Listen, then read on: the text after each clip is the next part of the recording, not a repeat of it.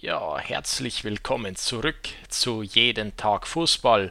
Heute am Mittwoch, dem vierundzwanzigsten Juni zweitausendzwanzig, der ganz im Zeichen der dritten Liga steht.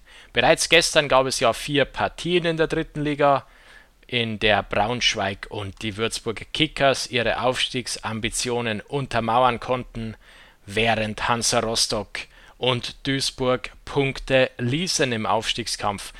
Gehen wir auf die einzelnen Partien etwas genauer ein. Da haben wir den Tabellenführer, den neuen Tabellenführer muss man sagen, aus Braunschweig. Die Eintracht gewinnt zwei zu eins in einem schweren Spiel in Chemnitz. Auch der Chemnitzer F C hat hier gut mitgespielt und stark dagegen gehalten. Am Ende aber die Braunschweiger mit drei Punkten. Etwas glücklich vielleicht, aber wenn es läuft, dann läuft es eben. So also dieser zwei zu eins. Kampferfolg äh, in Chemnitz. Auf Rang zwei der aktuellen Tabelle, und die ist natürlich nur eine Momentaufnahme, aber immerhin, die Würzburger Kickers sind hochgekommen auf zwei durch einen zwei zu eins Sieg in Uerdingen nach einem äh, eins zu null Rückstand erst einmal. Uerdingen war in Führung gegangen, dann war aber Würzburg zurückgekommen zum schnellen Ausgleich und Spät, ganz spät, in Überzahl fällt noch das zwei zu eins. Würzburg bleibt also dran an der Tabellenspitze, ein Punkt hinter Braunschweig und aktuell bzw. vorübergehend Tabellenzweiter. Hansa Rostock gegen den ersten F C Kaiserslautern endete eins zu eins unentschieden. Rostock damit aktuell nur noch Fünfter. Kaiserslautern, äh, klar, für die geht's um nicht mehr viel, haben hier aber richtig stark gespielt gegen die favorisierten Rostocker. Kaiserslautern hatte eine Halbzeitführung gehabt, diese dann aber nicht über die Zeit gebracht. Am Ende hat es für Rostock nicht äh, zum Sieg gereicht. eins zu eins, ein Punkt zu Hause gegen Lautern, wahrscheinlich zu wenig für Hansa.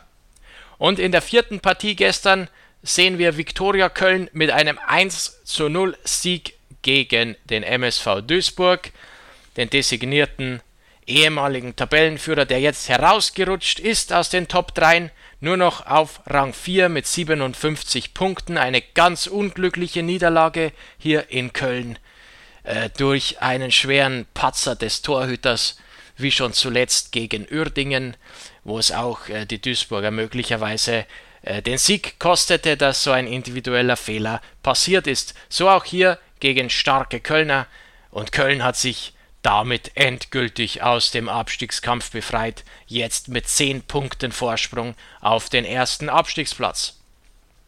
Schauen wir auf die sechs Partien, die heute gespielt werden. Da haben wir dreimal um neunzehn Uhr und dreimal um zwanzig Uhr dreißig. Die Partien um neunzehn Uhr sind Preußen Münster gegen den F S V Zwickau, ein absoluter Kracher im Abstiegskampf.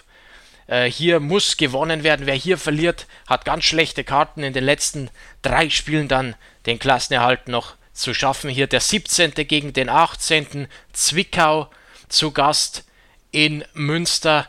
Münster steht fünf Punkte hinter dem rettenden Ufer und Zwickau steht drei Punkte hinter dem Ufer. Daher ist klar, drei Punkte hier für jede der beiden Mannschaften absolut Pflicht. Ein Unentschieden würde wohl niemandem so richtig helfen. Und äh, ja, beide waren ja zuletzt auch nicht so gut in Form gewesen, dass es hier also ganz schwer ist, einen, einen Sieger vorherzusagen. Eine sicherlich ganz kampfbetonte Partie wird das werden und sicherlich sehr spannend. Dann haben wir die Spielvereinigung Unterhaching gegen den ersten F C Magdeburg. Unterhaching sehr schlecht nach der Corona-Pause. Magdeburg steckt ja noch im Abstiegskampf. Zuletzt aber beeindruckend beim zwei zu zwei gegen den F C Bayern, wobei sie da auch eine zwei null Führung noch verspielt haben. Das heißt, sie sind auch nicht unverwundbar und unschlagbar, diese Magdeburger. Wir werden sehen, wie das hier ausgeht. Für Haching wird es ja absolut mal wieder Zeit, einen Sieg zu landen, um die Krise nicht noch weiter auszubreiten. Dann haben wir die S G Sonnenhof Großaspach mit der allerletzten theoretischen Chance um den Klassenerhalt, der bei den vier noch ausstehenden Spielen und elf Punkten äh, aktuell Rückstand plus dem schlechteren Torverhältnis wohl wirklich nur noch theoretisch möglich ist. Sonnenhof Großaspach zuletzt aber mit ansehnlichen Leistungen und guten Ergebnissen, trotzdem zu großer Rückstand. Sie spielen gegen den S V Meppen, den aktuellen Tabellenneunten, eine gesicherte Mannschaft. Ja, für Großaspach vielleicht nochmal der letzte Versuch, alles nach vorne zu werfen, nochmal hier drei Punkte zu holen und zu hoffen, dass alle anderen da unten im Tabellenkeller verlieren. Aber realistischerweise ist der Zug ja abgefahren. Die Partien um zwanzig Uhr dreißig sind folgende. Der Hallesche Fußballclub empfängt Carl Zeiss Jena. Hier ist klar, Halle ist als Favorit zu sehen. Halle zuletzt seit dem Trainerwechsel ja mit einem besseren Punkteschnitt als äh, davor. Jena, schlechteste Team der Rückrunde, beziehungsweise seit äh, Corona-Restart. Halle steht auf Rang fünfzehn aktuell, drei Punkte vor Zwickau. Und äh, das wird ein wichtiger Dreier für den Halleschen F C werden.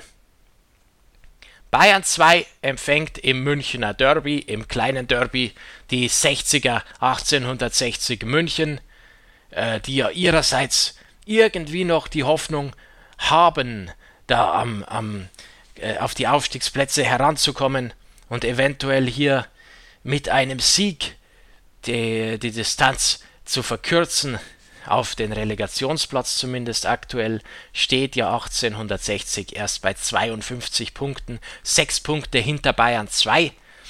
Äh, Bayern zwei zuletzt unentschieden gespielt äh, gegen Magdeburg. Nicht ganz so überzeugend, nicht ganz so, so stark wie in den äh, Spielen zuvor.